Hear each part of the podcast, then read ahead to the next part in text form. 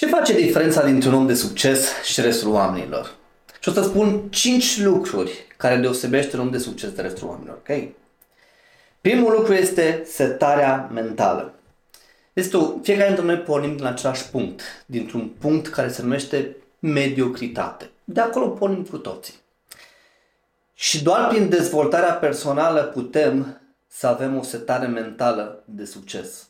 Fără o setare mentală de succes, un om nu poate să devină un succes. Pentru că, vezi tu, motorul succesului este mintea.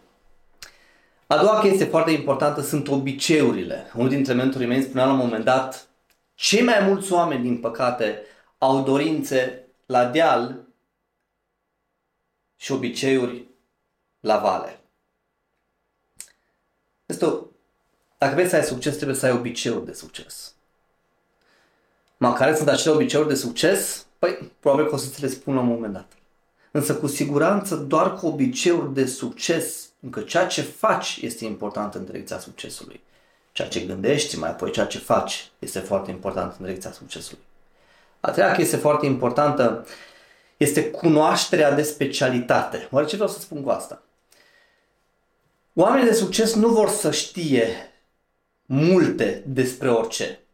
Oamenii de succes vor să știe totul despre ceva.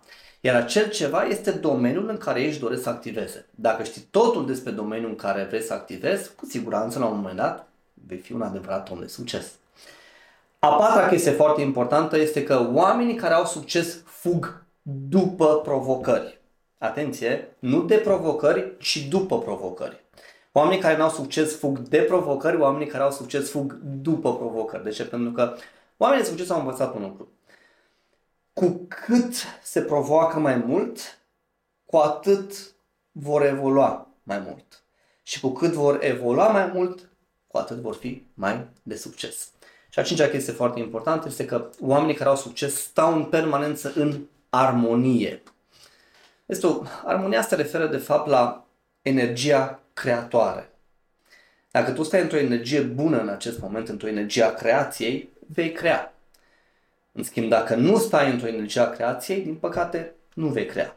Și totuși, ce poate să-ți dea armonie? Păi ce poate să-ți dea armonie, în primul rând, este foarte important ca tu să fii în armonie, în primul rând, tu cu tine. Corp, suflet și minte. Când corpul, sufletul și mintea sunt în armonie și îndreptate energetic către îndeplinirea unui obiectiv, acel obiectiv se va îndeplini.